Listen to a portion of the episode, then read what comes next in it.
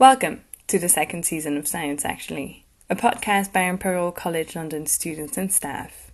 We're delighted to have you back for a new exciting topic the science of the future. Tag along as we ask Imperial's experts to give us a glimpse of what's ahead of us.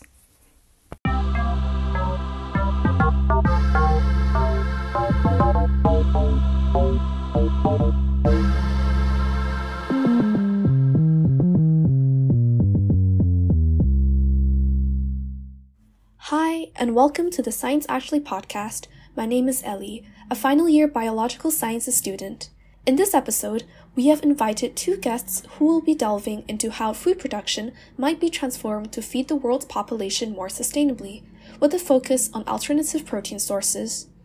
We will be addressing the question what does the future of sustainable food production look like?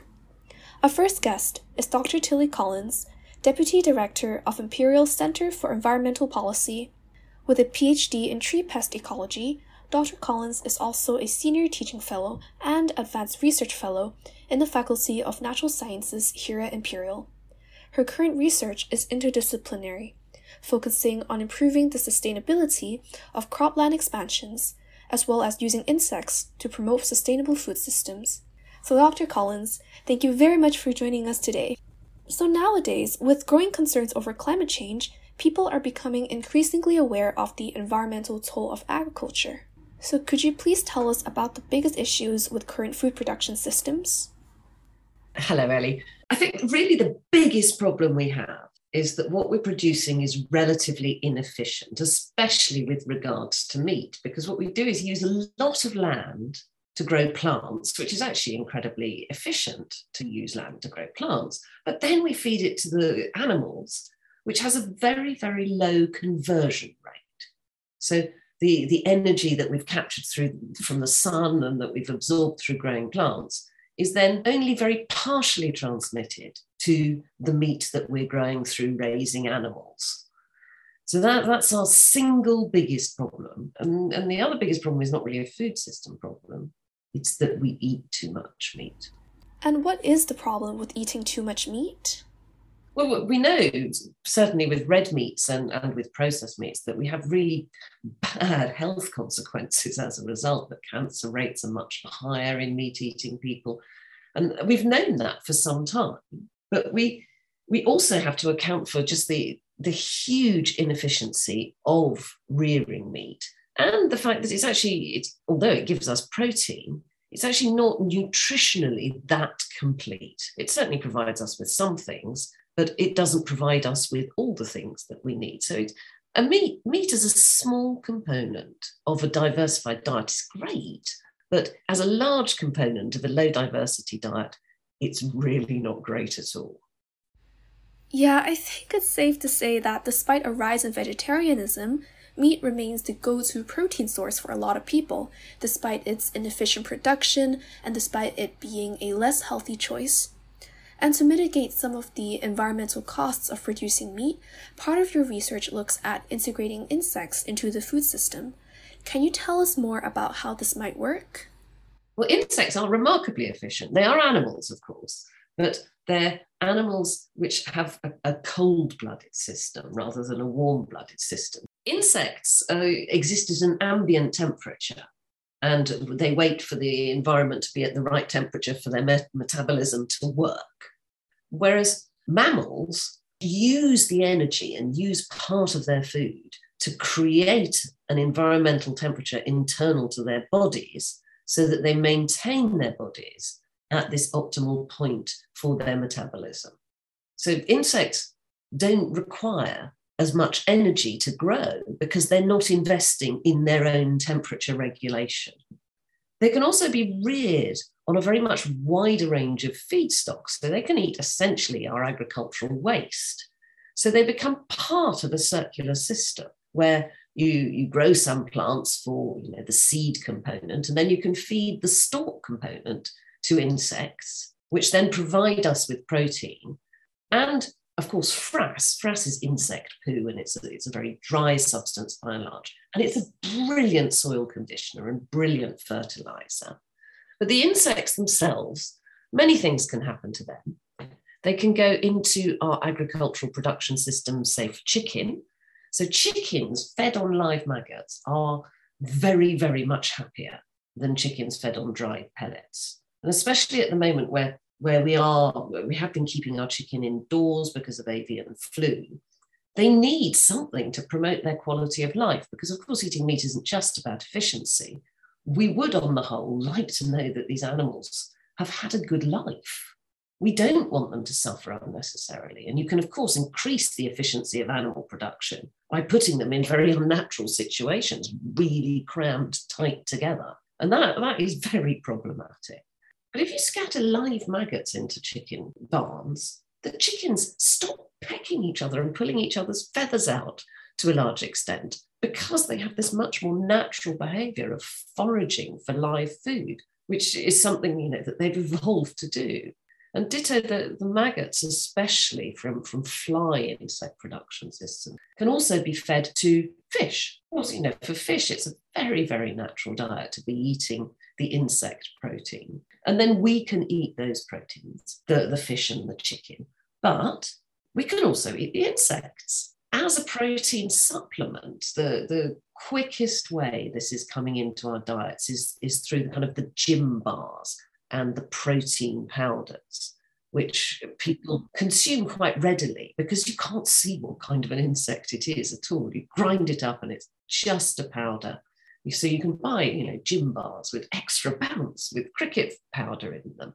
Because we eat the whole insect, we get a very much greater nutritional completeness than if you just eat a part of the animal. So if you eat a steak, you're only eating a small part, you're eating the muscle mass. But with the cricket powders, you're eating very much the whole of the animal. They're high in fiber, they're relatively low in fat, they're high in protein, and they, they have many of the micronutrients that we really need.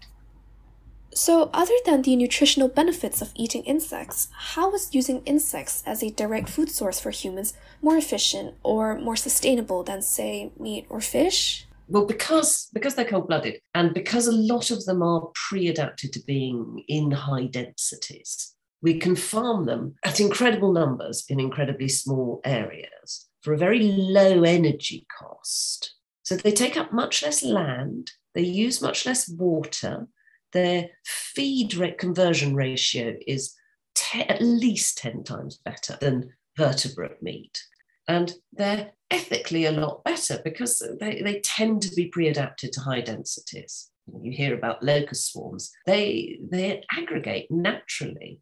So actually keeping them at high densities in, in a stacked farming system is not as traumatic to them as it is traumatic to a cow to be kept under those conditions.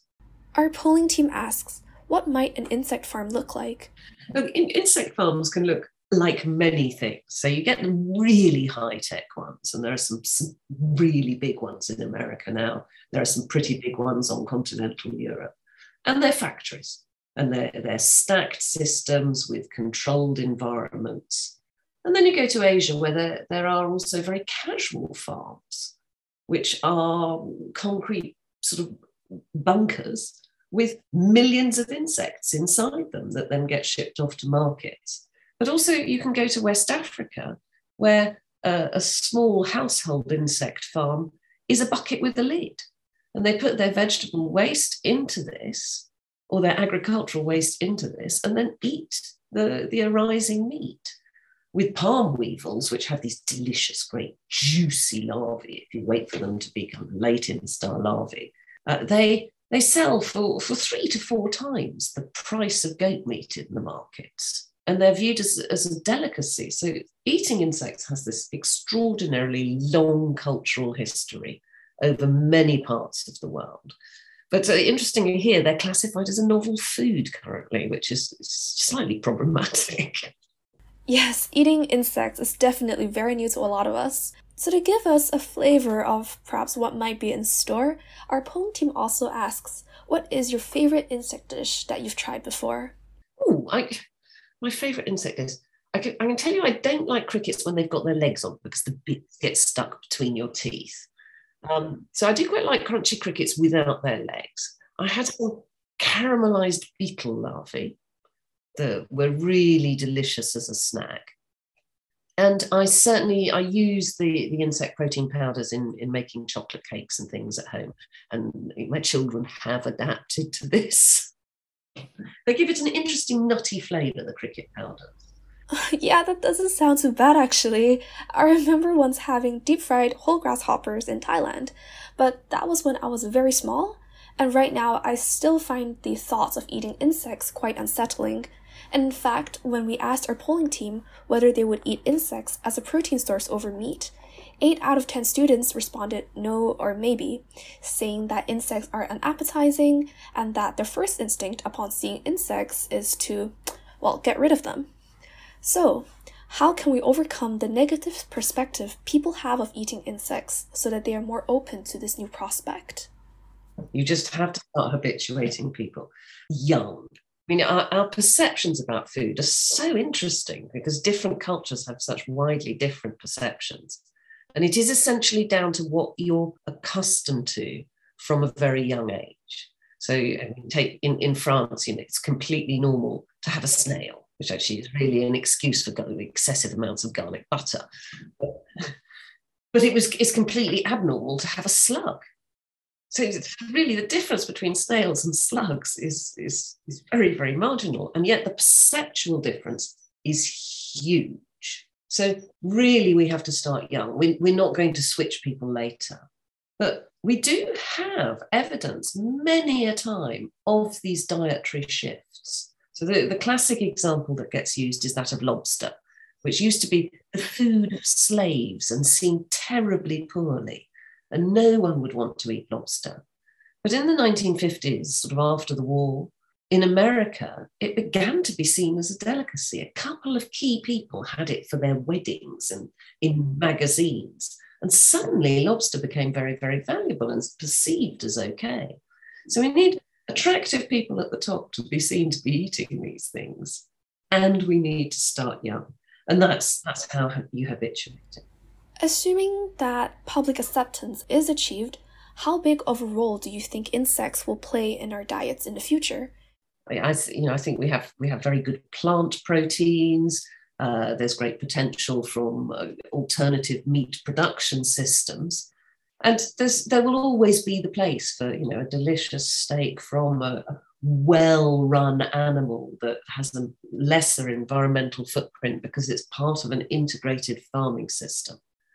So I, I don't think people will ever completely give up meat but there, there is a place for these alternative proteins especially things like insects which can be part of a circular system and use our waste to produce proteins so efficiently. And do you have any examples of some of these alternative protein sources that might have been overlooked by people? Well, there's certainly plenty of plants.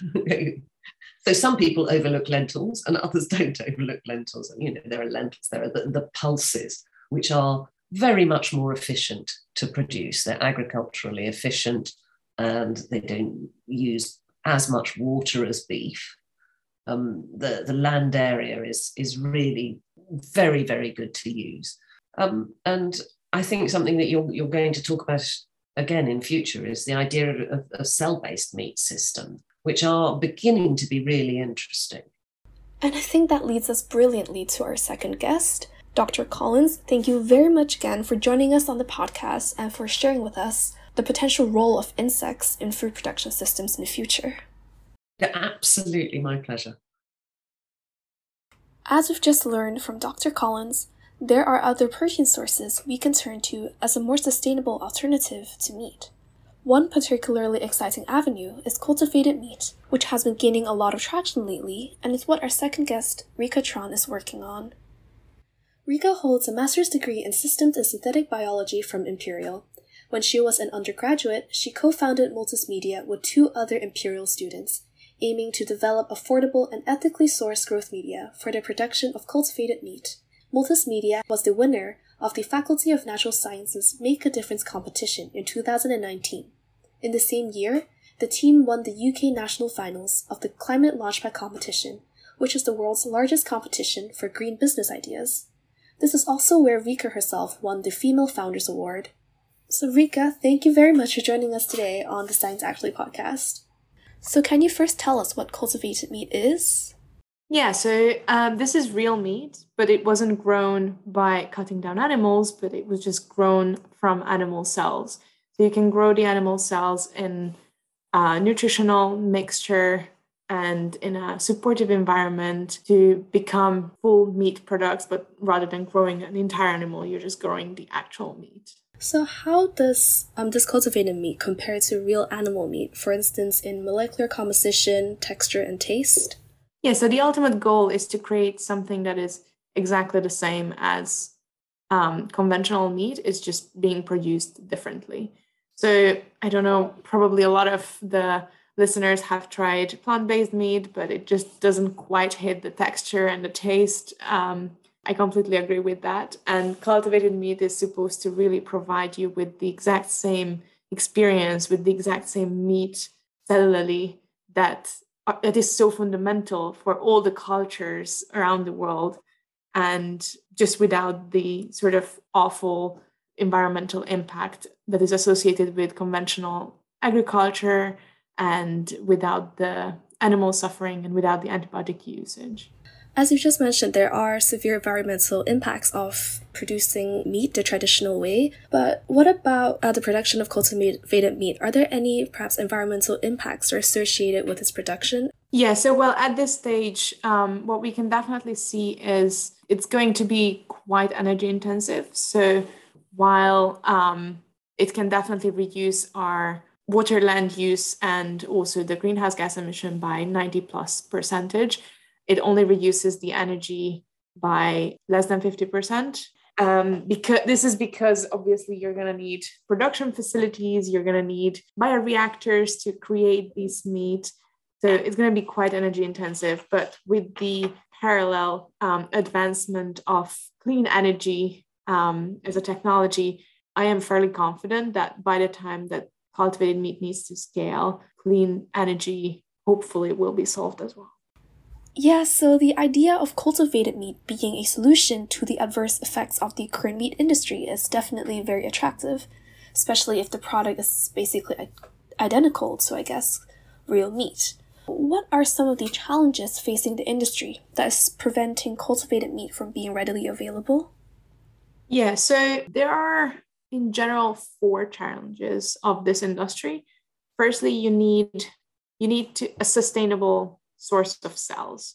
You need to source cells from animals without harming them and like without killing them. And that needs to be sort of sustainably, regularly sourced by the cultivated meat companies. The second one is building scalable bioreactors, building the infrastructure to really create cultivated meat. These are called cultivators.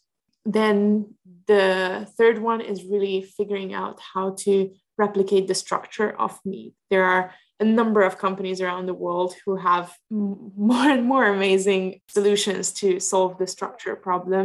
You know, how when you bite into like a, a, a chicken breast, you can see like you can feel the stripes um, of muscle. And you really want to see that in the same way. And then the fourth one, which is what we're focusing on, is really feeding the animal cells so that they can, well, grow, multiply, and divide and become actual meat. So, Multus Media is aiming to develop a growth medium that will, like you said, feed the cells. And your product, Proliferum M, has just been launched this year in 2022. So, our polling team asks what is the process behind developing Proliferum M, and how does its performance and cost differ to other growth media on the market? Yeah, so we launched in the market actually only in February, so only five months ago this year. Um, and basically, there has been a lot of research going into creating this full growth medium. This can grow muscle, fat, and connective tissue. Our technology lies on both um, the ingredients and the full formulation side. So, on the formulation side, we're creating the best recipe of all the different ingredients, optimizing the concentrations, observe how they interact with each other, how they affect each other's concentrations. And we have um, a statistics pipeline and um, an automation pipeline to assess how the different formulations um, can grow cells. And then on the ingredient side, we have created um, more stable proteins that can sustain in the growth media longer, effectively lowering the cost of the, the full growth media because you need to use less of them. And then we're also producing some of the ingredients much more affordably using uh, fermentation and using plant based sources. This will reduce the cost to below five pound per liter of growth media. At this stage, it's around the same cost as the alternatives, which is fetal bovine serum, which is coming from the blood of cow fetuses, which is horrendous. Ultimately, ours is going to be a lot cheaper, which is going to be a result of more R&D and scale. And following up on that, one of the major selling points of cultivated meat is that it can be made ethically without the use of live animals. And yes, Proliferum M does solve the conundrum of needing expensive and animal derived growth medium, but animal cells still need to be extracted for the production of cultivated meat in the first place. And so our polling team also asks whether, in this context, cultivated meat production is still truly animal free. Um, yeah, that's a good question. I am not an expert on regulation and not an expert on categorizing what counts as animal free or what counts as as vegan or vegetarian. The animal is not dying because of this biopsy. This is a tiny biopsy tiny sample of its cells and then the animal can go on and live happily ever after. So in that sense, I think most of the vegetarians or vegans who are choosing that lifestyle because of um, the animal suffering or the environmental impact, they they are probably going to to be open for this. But there will be those who just don't like meat, and those will just not switch. And I think it's important to emphasize that the target audience of cultivated meat is not the vegetarian or vegan community. It is the meat eaters who just want to have the same meat that they love, but without the environmental and ethical impact. Given that this entire industry is quite new to a lot of people, have you encountered sort of problems with people accepting the idea of eating something that is, to put it crudely, grown in a lab? Yeah, I mean, well, I guess it's not grown in a lab, it's going to be grown in a factory. I think there is not going to be an immediate shift. Um, it's going to take time until we fully transition. And I'm not even sure we will ever reach the 100% transition into cultivated meat. But there has been quite a lot of um, studies done by the cultivated meat producer to see how people think about cultivated meat. Would they try it? How much would they pay for it? And they have all been super positive. They looked at different age groups, different backgrounds. And overall, it seems like most people would actually be really excited to at least try and maybe even pay more for cultivated meat initially. That's very promising. Yeah, and finally, where do you see Multus Media and the cultivated meat industry as a whole in the future? Well, at this stage, the next step is for the industry is really to get regulatory approval in the US and then in Europe and some of the bigger markets. Um, because at this moment, it's only approved in Singapore for consumption. But I expect, and the industry really expects um, the US to approve it in the next um, well, either this year or early 2023. So that's going to be a huge step because that means that all the cultivated meat companies can actually start scaling. And well, they have been sort of building out their pilot facilities, but that will be really a huge milestone for the whole industry. In terms of timelines, I'm somewhat hoping, but also I have strong reasons to believe that by 2030, um, we can even have it on the supermarkets in the UK, which is really exciting.